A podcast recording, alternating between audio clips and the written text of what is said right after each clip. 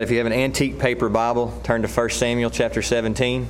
If, you, if you're using a phone or a device, navigate to First Samuel chapter seventeen. First Samuel chapter seventeen. Abraham Lincoln once said, "We can complain because rose bushes have thorns, or rejoice because thorn bushes have roses." It depends on how you look at it. It's a matter of perspective. I know you've heard that before. If you were stranded on a deserted island for a while, you would be ecstatic to see a boat. But if you were the one on the boat who hadn't seen land in a while, you would be ecstatic to see the island. It just depends on your perspective. And the way we view things, our perspective is influenced and affected by a lot of things in our lives. Where we were raised, who our parents are, who our friends are, just all sorts of things like that. But the most important thing that should affect our perspective is our faith. We should look at this world, the things that happen in our lives, things that happen in our church, things that happen in our nation. We should look at things through the eyes of God.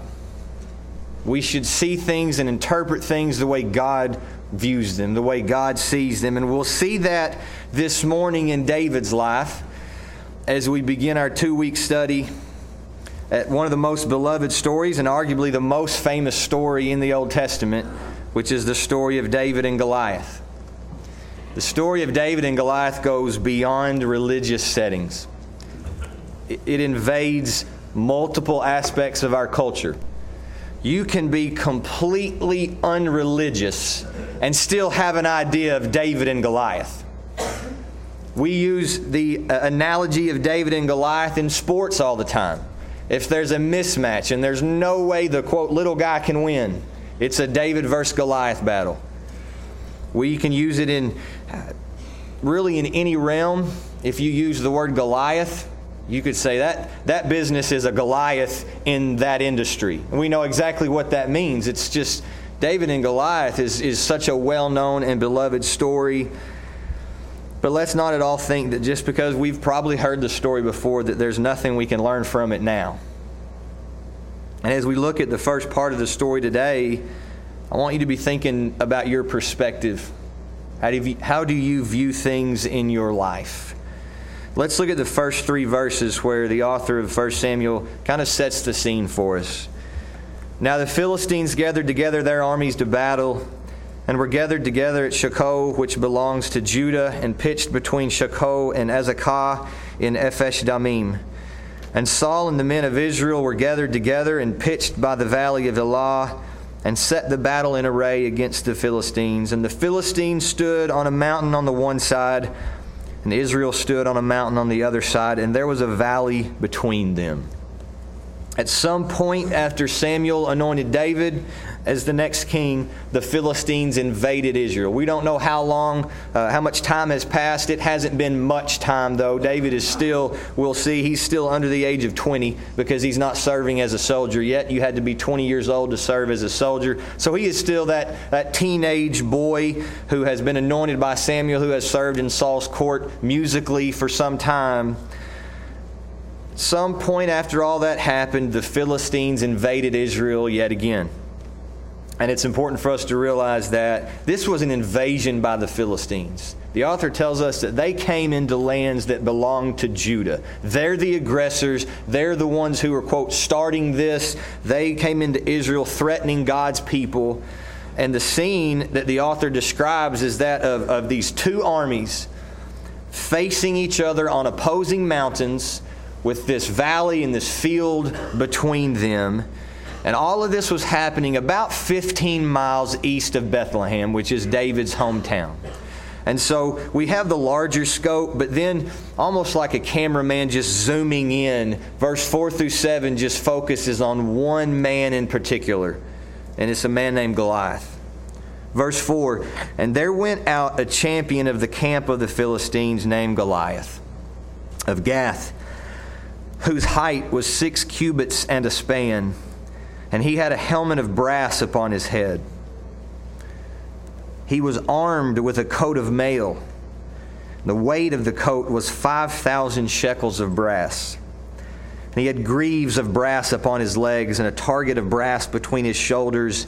And the staff of his spear was like a weaver's beam, and his spear's head weighed six hundred shekels of iron, and one bearing a shield went before him.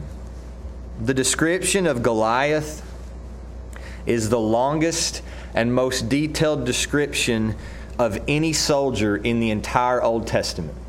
It just happens to not be a Jew. Happens to be a Philistine champion that is described in more detail than anyone else. Goliath's height has been debated, ranging anywhere from nearly seven feet tall up to nine feet nine inches tall, depending on the source that you that you look at. But he was indeed a giant. We shouldn't be surprised by even the, the highest range, nine feet nine inches, and it doesn't cause us to doubt the accuracy of the Bible.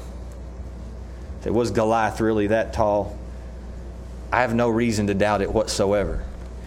Even in our world now, as, as humanity has grown larger as a whole, we have, quote, giants among us. You ever watch the N B A? Have you ever seen Shaquille O'Neal? I wouldn't want to fight him. He's a giant to me.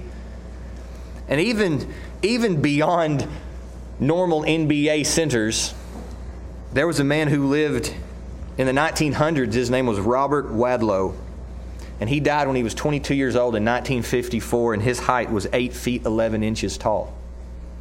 That's in the nineteen fifties. So why would we doubt that there could have been a man, Goliath, then that was a giant towering over everyone else? There is no reason to doubt that whatsoever.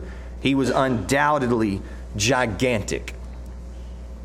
The weapons and the armor that he used even further proves that. When most Israelite soldiers, which we read back in chapter thirteen, most Israelite soldiers didn't even have true swords and would have worn normal clothes in battle. Goliath has a helmet made of bronze.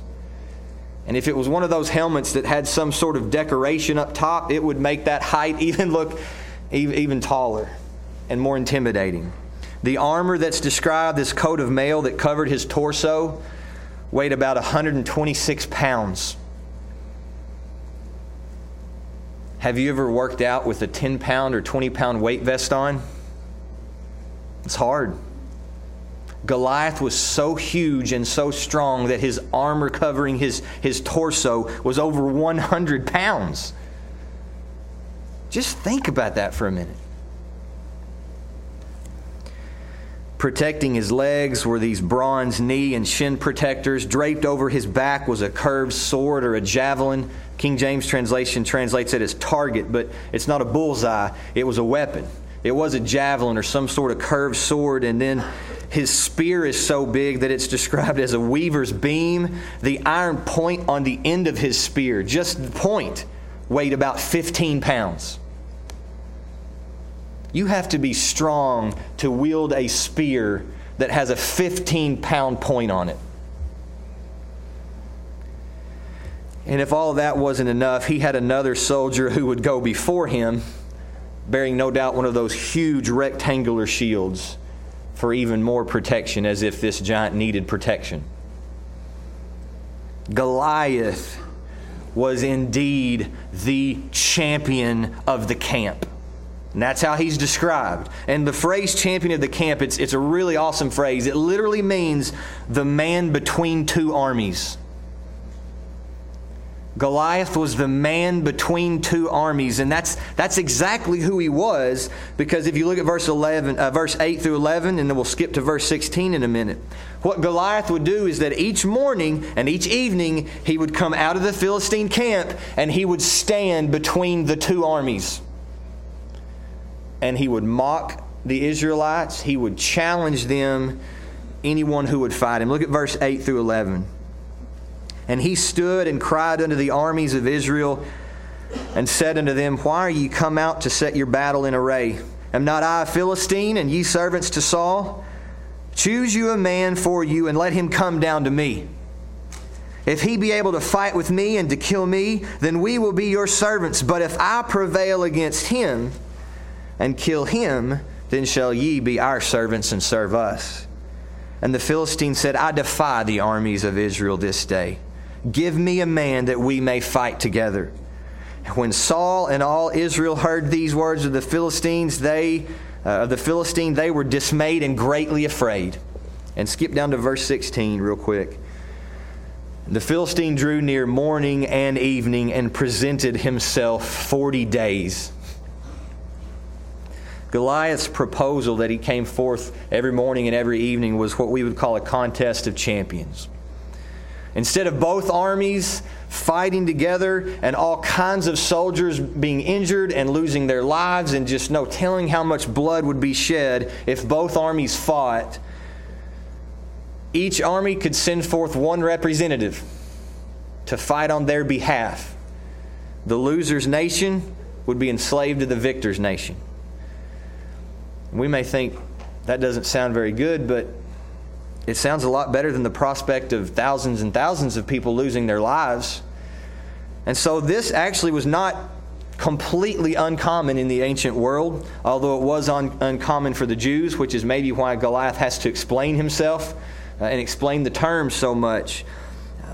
But again, not completely uncommon in the ancient world, but there are uh, historians debate whether or not the losing nation actually fulfilled their end of the bargain. The Goliath and the Philistines won't do it. At the end, when David kills Goliath, the Philistines don't just surrender themselves over and say, okay, we're going to be slaves. But this contest of champion of champions is put forth.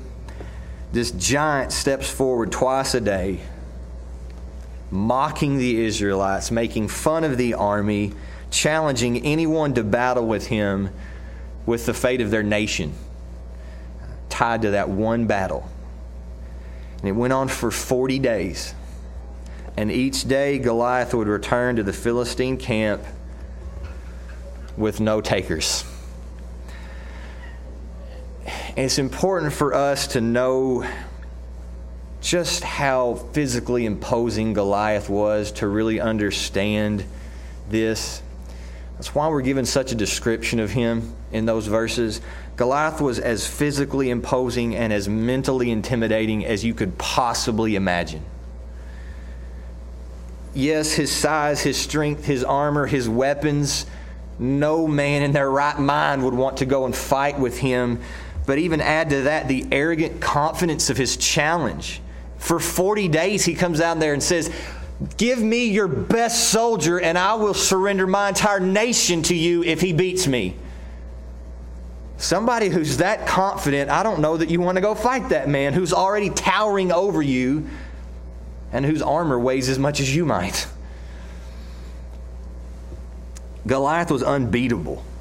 He's invincible. He's unshakable. And we need to truly grasp everything about Goliath because it makes us understand the fear that he produced and why no Israelite would come forward and fight him. And it also makes us more amazed by the faith of David at the end of the story. Goliath and his intimidation tactics, they worked. Verse eleven tells us that terror filled the hearts of the Israelites. They were scared to death of this man. No soldier wanted any part of Goliath's challenge. But think back a few chapters in First Samuel. Isn't this exactly why the Jews clamored for an earthly king? We want someone to go before us and fight our battles. We want a man that we can look to and trust who will go out before us and lead us into battle. So here you go, King Saul. What are you going to do as their king when there's a champion of the Philistine who's mocking your army, mocking your God, challenging you every day and night for forty days? Saul does nothing. He is scared to death just like his men. In fact, if you look back at verse eleven, he is singled out as being afraid.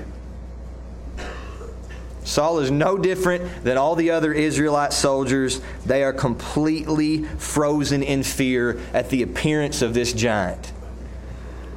But what have we learned about outward appearances so far in First Samuel? Don't trust in those things. That's not what God looks at, right? That's not why David was anointed king. It was because God looked on his heart. And so it's interesting that through all this, we, we have the Israelite armies and their king in fear because of the outward appearance of something, instead of trusting in God to deliver them. So with all that in mind, we're reintroduced to David in verse twelve through fifteen. The author says, "Now David was the son of that Ephrathite of Bethlehem, Judah, whose name was Jesse, and he had eight sons. And the man went among men for an old man in the days of Saul. And the three eldest sons of Jesse went and followed Saul to battle. The names of his three sons that went to the battle were Eliab the firstborn, and next unto him Abinadab, and the third Shammah. And David was the youngest. The three eldest followed Saul. But David went and returned from Saul to feed his father's sheep at Bethlehem." Even though David had spent some time at this point playing music in Saul's court to help relieve that, that evil spirit from him that was tormenting him, he's still not serving as a soldier. You have to be twenty to serve as a soldier, so we know David is not twenty years old yet at this point. He is still, again, just that, that teenage shepherd boy.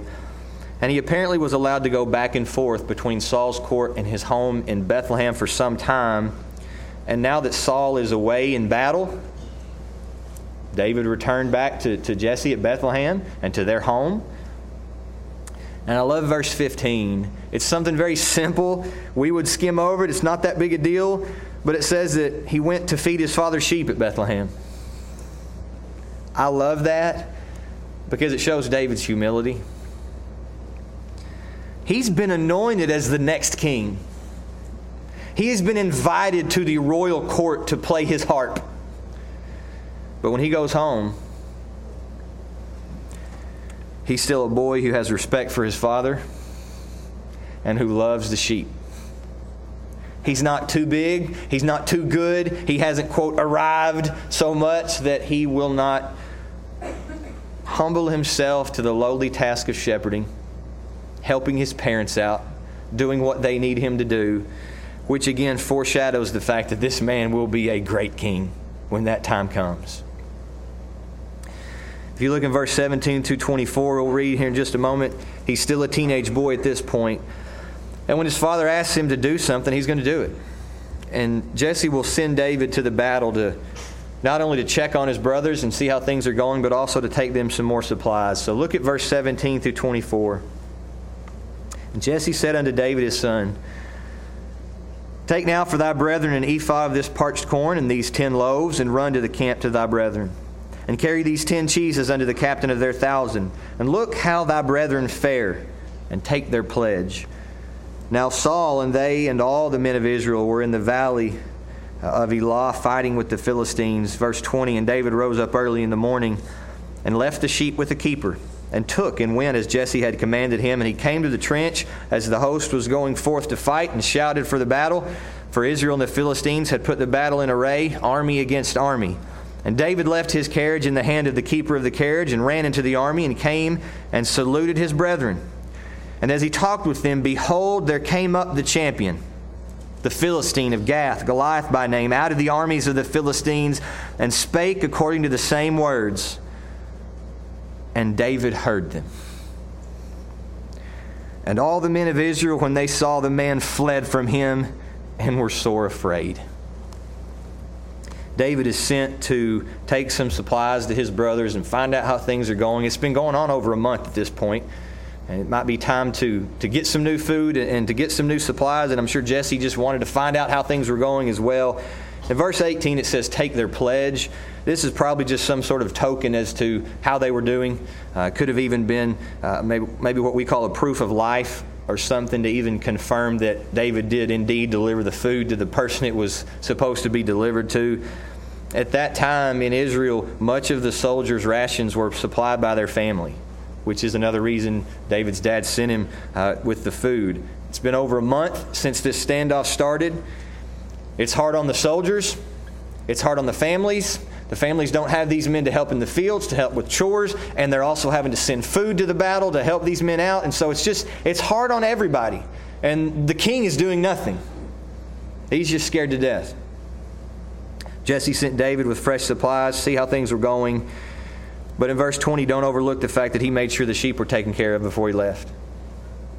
He didn't abandon those, those animals. He's, he asked a keeper to be in charge of them. Again, just showing his, his love and, and his sense of duty. He will be a good king. He is completely different than Saul. And so David set out early one morning to make the fifteen-mile journey to the place the armies were encamped. He gave the supplies to the men in charge. He's hearing everybody roar and shout. And when it's talking about them being in array against the armies and they're shouting, they're not fighting. It's the same thing that's going on every morning and every evening. The armies line up. They start getting all pumped up. And then here comes Goliath, and everybody, mm. everybody's real quiet all of a sudden when Goliath steps out. And then when he offers his challenge, they run away. They're scared to death. Verse twenty-three has happened about eighty times. forty days, morning and evening. It was no different. Goliath came forth. He mocked God. He mocked the armies. He challenged everybody. The only thing different about his challenge this time is that someone new heard it. David heard it. For probably the first time in his life, David hears someone ridiculing his God. Maybe the first time in his life, he is hearing someone who is a pagan and who is worshiping a false god challenging the armies of Israel, making fun of them, mocking them, bringing shame upon them. And he sees the bravest men in Israel cowering in fear, showing absolutely no faith in God, no faith in the promises of God. If you look at verse twenty-five through twenty-seven, we'll see that David viewed Goliath's taunts in a little different way than everyone else did. It's not just a military thing. This is not just some national, uh, on a national level, but David views this on a spiritual level. He has a different perspective about all this than the other soldiers. Look at verse twenty-five through twenty-seven. The men of Israel said, "Have you seen this man that has come up? Surely to defy Israel he has come up. And it shall be that the man who killeth him, the king will enrich him with great riches, and will give him his daughter, and make his father's house free in Israel." And David spake to the men that stood by him, saying, "What shall be done to the man that killeth this Philistine, and taketh away the reproach from Israel? For who is this uncircumcised Philistine that he should defy the armies of the living God?" And the people answered him after this manner, saying, "So shall it be done to the man that killeth him." See, all the other soldiers and all those men who were scared of Goliath said that this man was defying Israel. There's no mention of God. There's no mention of the covenant that God has with Israel. There's no mention of the fact that he's a pagan who worships false gods. There's no mention of anything. It's just that this man is defying Israel. And that was true, but it didn't go any deeper than that. But David has a different perspective. In verse twenty-six, notice he doesn't call Goliath this man. He calls him an uncircumcised Philistine, pointing to the fact that Goliath is outside of God's covenant relationship with Israel. This is not just someone taunting Israel. This is an unbeliever who is shaming God's people. He is an uncircumcised Philistine. Who is he to do this? Also, he doesn't just stop and say that he's defying Israel, but notice David says he's defying the armies of the living God. The soldiers didn't even bring God up in all this, but David cannot fathom the fact that somebody who is who is outside of Israel, who is not a believer, is challenging and bringing reproach upon the armies of the living God. David has a different perspective on this. Everyone else was looking at the outward appearance of things. David's looking deeper. David's looking to the heart of the matter, and he does not just see a national or military threat here, but this is a spiritual threat to him. There's an unbeliever mocking our God. And everybody else is scared of this guy? If you look at verse twenty-eight and twenty-nine, though, oldest brother Eliab gets pretty irritated with David's interest in the matter. Why did David care what rewards would be given to the man that killed Goliath? What, who is David to speak and act so fearlessly and ask so many questions and get so involved in this? He's not at risk. He's just delivering supplies, and then he can go home. We're the ones that have to stand here and deal with this. But we'll see Eliab, we know he completely mis- misreads the situation. Look at verse twenty-eight and twenty-nine. And Eliab, his eldest brother, heard when he spake unto the men, and Eliab's anger was kindled against David. And he said, Why camest thou down hither? And with whom hast thou left those few sheep in the wilderness? I know thy pride and the naughtiness of thine heart, for thou art come down that thou mightest see the battle. And David said, What have I now done? Is there not a cause? Have you ever heard of Brinkley's Law? Anybody know what Brinkley's Law is? Brinkley's Law states that if there is any way it can be misunderstood, it will be misunderstood. Has that ever happened to you? You've done something right. You've done something innocently that blew up in your face. Somebody took it the wrong way. Somebody completely misunderstood or misread your actions. You acted with good intentions only to be rebuked. It happened to Joseph in Egypt, didn't it? Remember when Joseph was a slave in Potiphar's house? And time and time again he resisted the advances of Missus Potiphar. And finally a time came when she actually grabbed hold of his outer garment, and he just ran right out of that. He literally fled from temptation. The truth was that he fled, but that's not the story that Missus Potiphar told. And Joseph ended up in an Egyptian prison. His actions, although good and right and honorable, they were misrepresented by her. But God knew the truth. Here, something similar happens to David. He is not being arrogant. He is not coming just to see some bloodshed. That's what Eliab thinks. I know how proud you are. I know you just wanted to come see some fighting. Anybody keeping the sheep? David? Eliab completely misjudges and misunderstands this. We know that David is acting out of faith. We know that he's doing what's right, and we'll see that in just a few verses. He's, he's, it is already going through his mind that I need to step up and do this, because he's going to tell Saul in just a few verses, I'll go and fight him. One author says this, whenever you step out by faith to fight the enemy, there's always somebody around to discourage you. When you're acting in faith, and you're doing what's right, and you're following God, and you know that you're doing what's right, don't be surprised if your actions are misunderstood and people try to get you to stop. The sad thing with David, it happened to his own family. His oldest brother is the one discouraging him from this, because he completely misreads the situation. He misunderstands David. He's ready to go and fight. And Eliab completely misjudges that, and kind of interesting to think that when Samuel saw Eliab, what did he think? Well, this is the Lord's anointed right here. This man has to be the next king. Look at him. Now we learn a little bit more about Eliab. He's a terrible judge. You don't want a man who's terrible at judging circumstances to be your king. Maybe that's one of the reasons he was passed over eventually for David.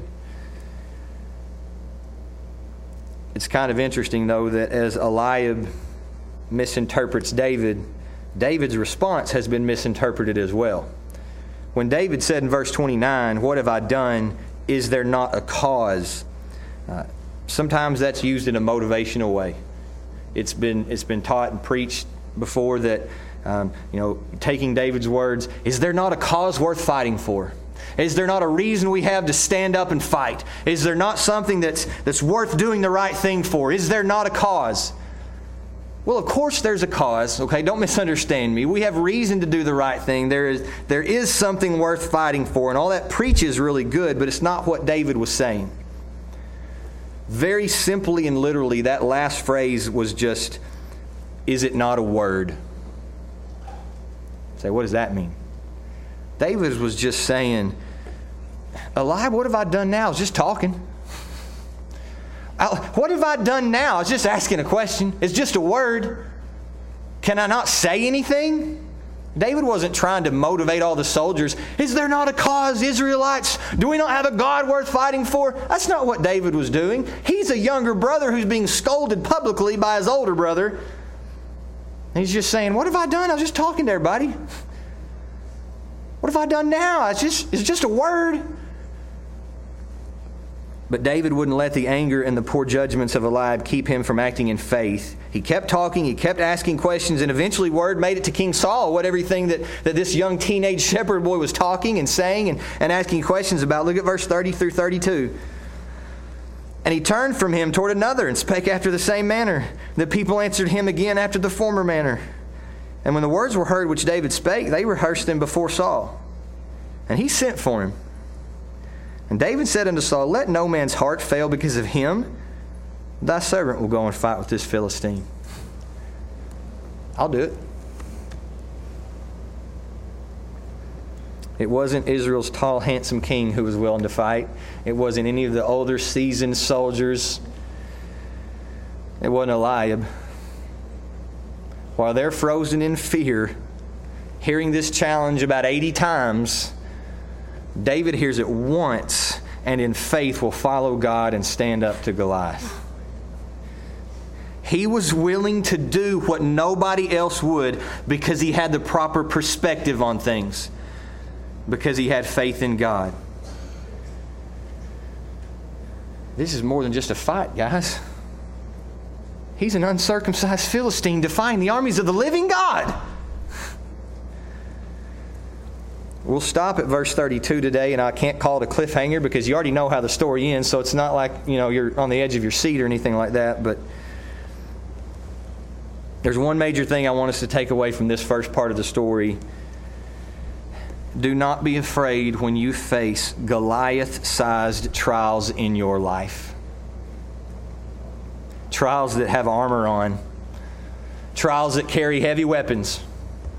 Trials that would scare other people to death, because we can face those trials fearlessly if we'll look at them through God's eyes. If we'll have the proper perspective like David did. You and I ought to have a different outlook, a different view on things than other people do, because of our faith in God and because of who He is. We should view things through the eyes of God and not the eyes of man, whether that be things happening in our world, things happening in our country, trials that our church faces, trials that you face individually, whatever it may be. Let's pray that we view things correctly from God's viewpoint and not this world's. David is the one man who saw this deeper, who saw this more accurately than any other man in Israel because of his faith. The food that David brought to camp was important, but the faith that he brought would be the victory.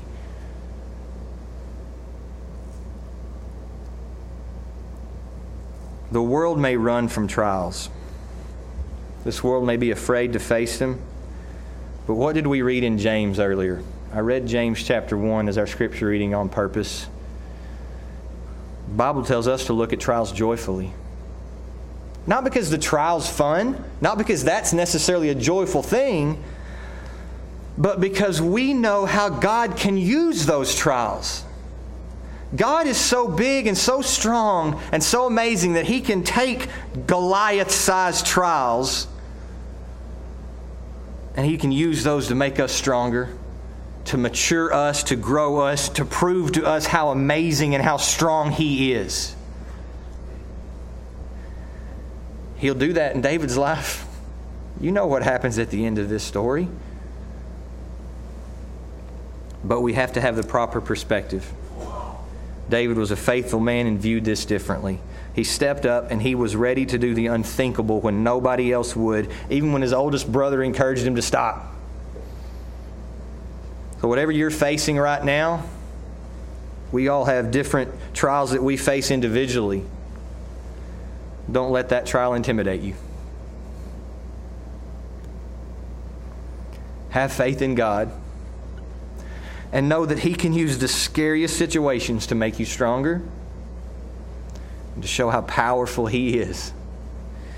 He's already taken care of the ultimate trial, the scariest situation, which is the fact that we are all sinners deserving of hell.